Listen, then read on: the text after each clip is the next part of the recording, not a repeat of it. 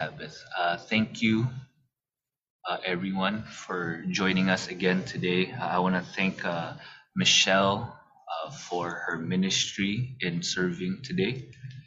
And uh, this morning, we end the month long theme that we've had talking about struggles. Yeah. And I I think the one struggle in the Bible that I felt was the hardest to go through wa- was the struggle of Jesus in Gethsemane. And, so that, that's what we're going to deal with today. Uh, I've entitled this The Struggle of the Passion. Uh, because not the passion that we think of today, uh, but the passion of Christ's sacrifice. uh, so before we begin, I I just want to pray once more, if we can, just to pray uh, to the Lord. So let's pray. Father, send your spirit now. Put a word in my mouth and let Jesus be seen. In his name we pray. Amen. Imagine for a second the scene in heaven. Uh, news came Adam and Eve just ate the fruits. Imagine all of creation gathering for an emergency meeting to enact the plan of redemption. Can you guys imagine that with me? As all of this ha- is happening, there was chaos, there was confusion. What, what's going to happen? But they knew somebody had to die. They all understood the consequences of sin. Can imagine all of the angels and all of creation raising their hands, volunteering one by one, saying, I will die for humanity. Their self sacrifice was evident in everybody, in every creation. And amidst the chaos, I imagine the Godhead just st- as sitting there while everyone was talking, and finally Jesus stands up. One by one, they, they start noticing that Jesus has stood. Each individual starts to look at him standing, and the room grows more and more silent until finally it was silence. Jesus must have said, No, it must be me. I imagine that day the love of Jesus on full display. And we, we see this, this God who loved us so much that even during even when we sinned, he, he, he volunteered. He said, No, I have to be the one that dies. There can be no other question. There, there can be no other answer except God is the one that dies for the mistakes of humanity. I, want you guys to turn with me to Matthew 26 because from that day when the, the heavens uh, gathered, convened for the for the inaction of the plan of redemption, comes to this pivotal point in Matthew 26. Matthew 26 verse 36. I will read from the New American Standard Bible.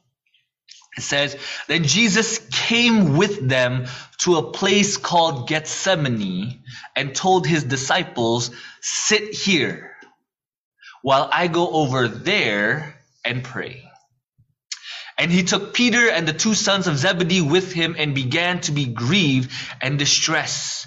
Then he said to them, My soul is deeply grieved to the point of death. Remain here and keep watch with me. And he went a little beyond them and fell on his face and prayed, saying, My father, if it is possible, let this cup pass from me.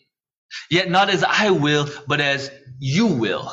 And he came to the disciples and he found them sleeping and he said to Peter, So y'all could not keep watch with me for one hour? You couldn't keep watch and pray so that you don't come into temptation. The spirit is willing, but the flesh is weak. 42. He went away again a second time and prayed, saying, My father, if this cup cannot pass away unless I drink from it, your will be done. Again he came and found them sleeping, for their eyes were heavy, and he left them again and went away and prayed a third time. Saying the same thing once more, then he came to the disciples and said to them, Are you still sleeping and resting? Behold, the hour is at hand, and the Son of Man is being betrayed into the hands of sinners. Get up, let's go. Behold, the one who is betraying me is near. At the time was 2013. It was Tacloban, Philippines. For those of you who remember, the city of Tacloban was hit by a strong typhoon uh, called Yolanda. It decimated the area. Uh, afterwards, a few friends of mine visited there, and when they came back, they, they told me about this family of three a mom and two daughters. See, they just lost their father the week of the typhoon. The father was, they lost their father as he was on the roof, nailing the roof so that they are not harmed. The winds blew him away, and as he was holding on for his life, his children and his wife looked at him. They knew he was going to die. He uttered his final words. He says, Don't blame God. And, and it makes me wonder how people, when faced with death, can be so calming at times. Uh, there, there seems to be an acceptance that they are going to die. And, and we see in this instance, it is completely different than what Jesus was going through when he knew he was going to be faced with imminent death. This week we studied how we are to look at Jesus as our example to take the burdens from, uh, the, take the yoke from Jesus, right? We, we learn that there is something about a relationship with Jesus that just makes us, uh, feel comforted. But how can we, uh, be comforted in knowing that th- there's a story of Jesus struggling? And this prayer this, this experience that Jesus had in Gethsemane discloses and reveals an ultimate inner struggle be, before his death. See, he was confronted with the approaching passion, and Jesus kept expressing an adamant plea that the cup be taken away from him. And, and this entire passage is, in fact, a style of actions revolving around the only metaphorical prop present in the story, which is the cup. And, and theological scholars agree that this, the usage of the cup refers to one thing. And most people, uh, when, when they read the word, when the cup is used in a metaphorical sense, it is always used in the sense of suffering right? But what is not clearly delivered is a way in which Jesus is wavering of this cup is related. But we, we see that the cup points a connection for God's will in Jesus' life and eventually his acceptance of his Father's will in the cost of salvation as presented by Matthew. See, Matthew 26 verse 36 to 46 is immediately followed by Jesus' trial. It, goes his arrest, his trial, his condemnation, and his death. Right? We, we know that story. Uh, therefore, the prayer in Gethsemane is the last action Jesus performed. Check this out. The last action Jesus performed in freedom. Am I wrong? Check this out. The positioning of the story in this gospel is just hours before the end of his mission on earth. And it suggests then a pivotal point in the story of atonement. The location where the story occurs is also significant. Where does this story occur? It occurs in Gethsemane. If those of you who know, Gethsemane is a garden that has an enclosed structure in an open and safe space. It has open walls, right, that allow free access in and out. So we see right away uh, that the time and the location suggests it foreshadows the last time Jesus would actually be free and safe. After this time, he will be helpless in the hands of sinners until his mission is complete in death and resurrection. And this is why he was struggling. We see because he is going to be in prison right after this. He is going to lose his freedom right after this. And you know, our Christian journey is filled with struggles. Struggles that just make us question certain aspects of God. You know, there are times I lay in my bed asking God, like, God, why do I have to go through this? Like, why do these things have to happen to me? Right? But, but most importantly, when, these things do happen, why, why are we to look at Jesus as our prime example? Uh, because the Bible teaches that we have to look at Jesus as our prime example.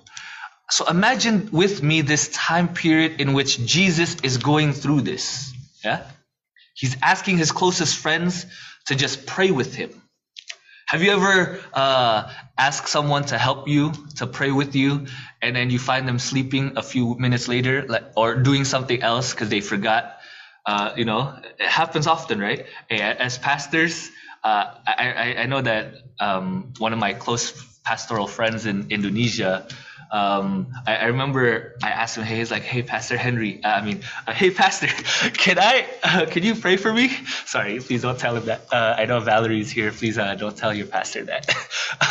can you please pray for me? And then, you know, he, he calls me, he's like, hey, bro, you know what? My bad, man. I, I, I, forgot to pray with you. You know, sometimes even pastors forget to pray with each other. so, uh, I do that to him also. I have done that to him also. So it's not just him. I just want you guys to know. Uh, but, you know, uh, imagine asking your closest friends to pray for you and they're just sleeping it off, right? And he's struggling so, and Jesus is struggling so much in this story. And Jesus is still our example in our everyday struggle. But what things can we take away from this story that really makes us be able to trust in him?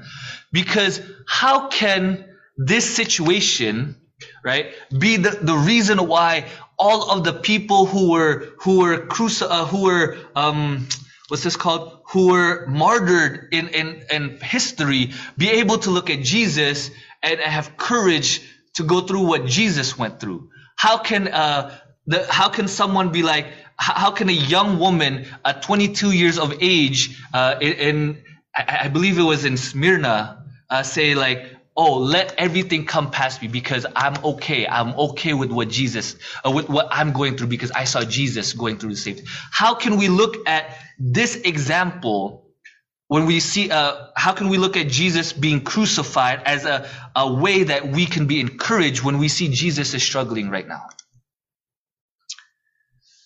The response to the struggle is quite important. And I want to show you what Jesus did, right? We, we talked about how Jesus' story here uh, is followed by uh, his arrest, his trial, his condemnation, and his death, right?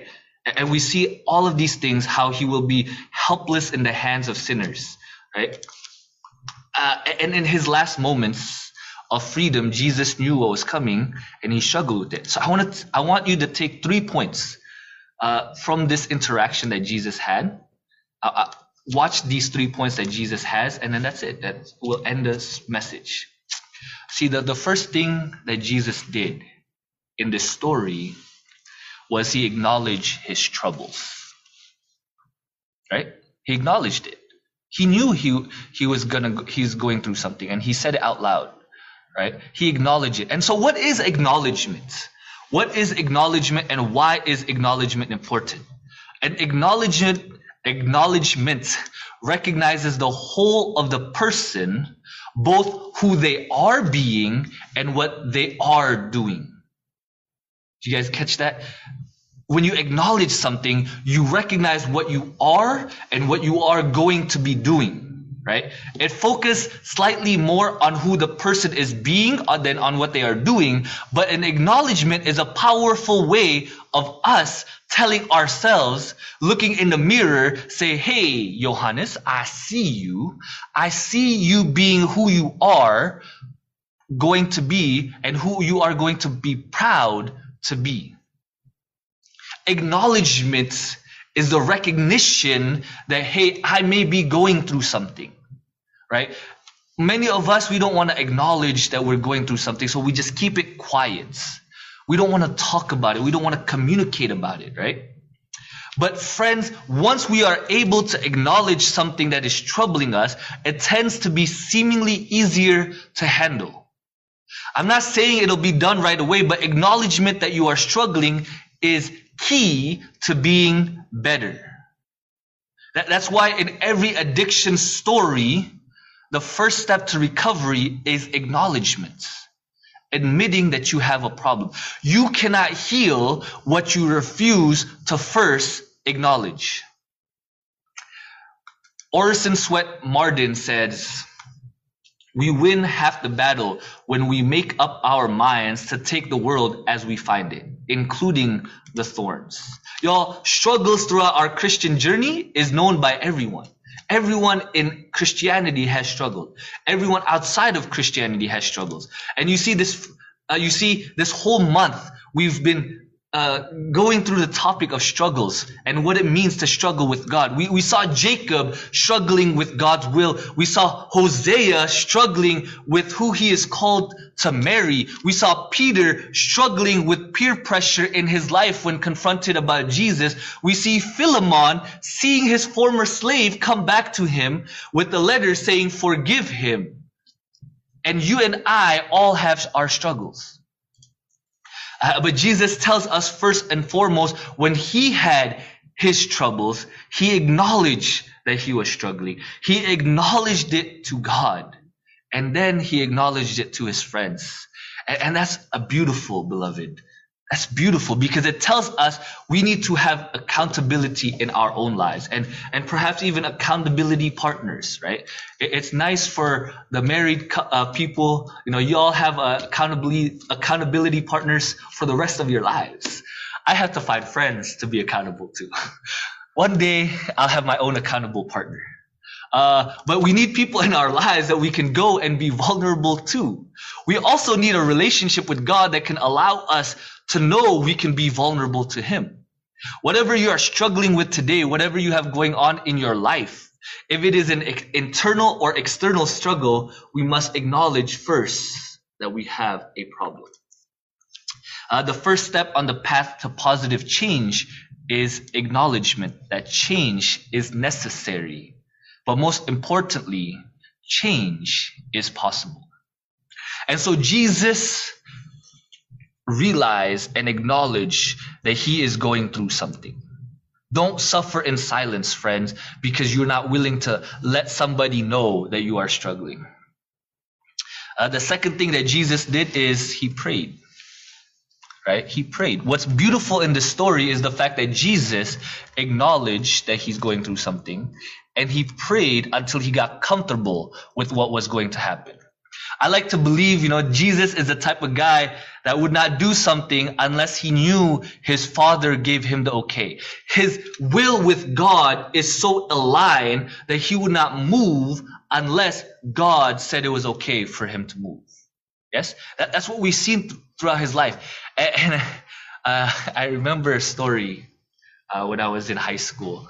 Um, I was not really a faithful Christian. I, was in high school, and me and my friends, uh, we were going to play at a tournament in Boston. I, lived about an hour and a half away from Boston uh, for this weekend tournament that I had. Um, it was the first time that I played in the tournament, and, and, and I didn't tell my mom, right? I didn't tell my mom because I know she would not let me go for the whole weekend, right? So so I, I didn't tell her. I just said I'm going to sleep at my friend's house uh, for one day. And then I came back on Monday and she's like, where have you been? Like, and who? I got yelled at so much that day. but you know what? You know what I was thinking, right? What I was thinking in my head, like, oh, she's not gonna ever let me go. So let me just uh, be uh, gone for one day, one extra day than what I told her to do, and, and you know, it'll be that. Because in my head, I was thinking it was easier to ask for forgiveness than it is to ask for permission, right? Uh, every y- young person knows what I mean by that. It's a lot easier to ask for forgiveness than it is to ask for permission. So I didn't tell my mom. I, I, see um Eddie and Auntie Ellen uh, laughing because uh, I, I, think did Maureen do that? uh, no, no, I'm just kidding. Uh, but Jesus wasn't like that. He came to the Father no matter what. Right? In the midst of all these terrible insecurities and troubles he had, he couldn't do anything until the Father gave him permission. Until the Father gave him the go ahead to do so. And he knew the day after this time period, he would be crucified and would be separated from the Father for the first time ever. But he spent his last hours in freedom trying to be in communion with God. And sometimes many of us pray and we pray for hours and we pray for days and we wonder why God hasn't given us the answers. How can a person who battled cancer two or three times have the strength to come to God again during their next battle? It's because they've seen the wonders of God's powers. And Jesus understood that when he comes to God, he understood that God has powers beyond our imagination. That's why the first thing that he does is he comes to the Father. And that's why, as our example, we also can come to the Father. Jesus tells us we can come boldly to the throne of grace in the name of Jesus because Jesus came to the Father boldly. Jesus understood there is power with the Father. And so the first, the, the thing that he did was he prayed. He acknowledged that he was going through something and he prayed like he was going through something. Y'all, it, it's you you would never pray unless you are uh, there, you will understand the true power of prayer when you are going through something so desperate that you need Jesus so much in your life, right? And that's what Jesus was going through right now. And the third and the final thing that Jesus did was he finally accepted God's will. Yes, we, we see, uh, I, I told you the story in the beginning that Jesus was the one who stood up and said, It has to be me that dies. right? But on the day before he died, he had doubts. It, seems he was struggling with certain things. I, am sorry, I, I wouldn't say he had doubts, but it seems like he was struggling with what was going to happen. And if Jesus had depended on his feelings, he would never have gone ahead with the cross. If Jesus looked ahead, he saw a nation who hours before were cheering for him, calling him the next king, and hours later were about to imprison and kill him, and that frighten him. But when he looked within, he saw himself trembling with fear. And when he looked around, he saw everything about to fall apart. But when he looked up by faith, he saw God and his fears vanish. See, to walk by faith means to focus on the greatness and the glory of God right? To, to, to walk by faith in our lives means to focus on the greatness and the glory of God. G. Campbell Morgan says, Our joy is in proportion to our trust, and our trust is in proportion to our knowledge of God. If God allows us to go into the valley, it's so we might wait on Him and mount up with eagle's wings as he did to Isaiah. If he made him ride, he would make us ride on the high places of the earth. This is also what David experienced when he was being chased by his enemies and by Saul. He says in Psalms 18, he says, It is God who arms me with strength and makes my way perfect. He makes my feet like the feet of deer and sets me on high places. See, there's nothing that changed here, right? The situation, Jesus' situation did not change, right? Jesus was still going to be crucified no matter what. The moment he prayed And the moment they stopped praying, his situation didn't change. But what made him accept at the end of the, the prayer that he did not do in the beginning of the prayer? The situation didn't change for Jesus, but his per- perspective changes. See, it isn't easy for us to climb higher in the life of faith, but who wants to live in the valley? Like, like Jesus, we must honestly talk to God about our difficulties. We must pray. We must meditate on God's word. And we must be willing to experience fear and trembling as the Lord reveals himself to us. It will be worth it as we reach new summits of faith and discover new opportunities for growth and service. See, the same spiritual disciplines that, that, that, that can take us there are prayer, uh, the, the vision that God is there for us, and faith that God will be there for us, right? At the end of this ordeal, God concludes by saying, Get up, let's get going. The, the morning Jesus, this morning, Jesus teaches us to face our doubts and questions honestly. Take them humbly to the Lord. Wait for His word to teach us and then worship Him no matter how we feel or what we see. See, God doesn't always change our circumstances in life, but He can change us to meet the circumstances? I want to say that again. God doesn't always change our circumstances, but God changes us so we can handle our circumstances. That's what it means to live by faith. Jesus struggled more than you and I could ever struggle. Imagine that night. Yeah. Imagine that night. Uh, there's probably no demons walking on any other place on the earth except for Gethsemane right? How many, imagine how many demons were sent to tempt Jesus and make him doubt that day. His struggles were more than we could ever handle that night because all of Satan's armies must have been in Gethsemane trying to make him doubt, trying to make him struggle. And we can find strength in Jesus in the time we struggle because we saw how much Jesus struggled and he was able to conclude at the end saying, telling us the same thing that he will, that he told the disciples that day. He says, get up. Let us get going. And so today I close on this. Whatever you are going through, however terrible your struggles, Jesus sees you and Jesus is extending a hand to you right now, saying, Get up, get going. And so if you are willing to take his hand and say, All right, God, let's let me get up. Let me get going with you. I want you to pray with me right now. Let us pray.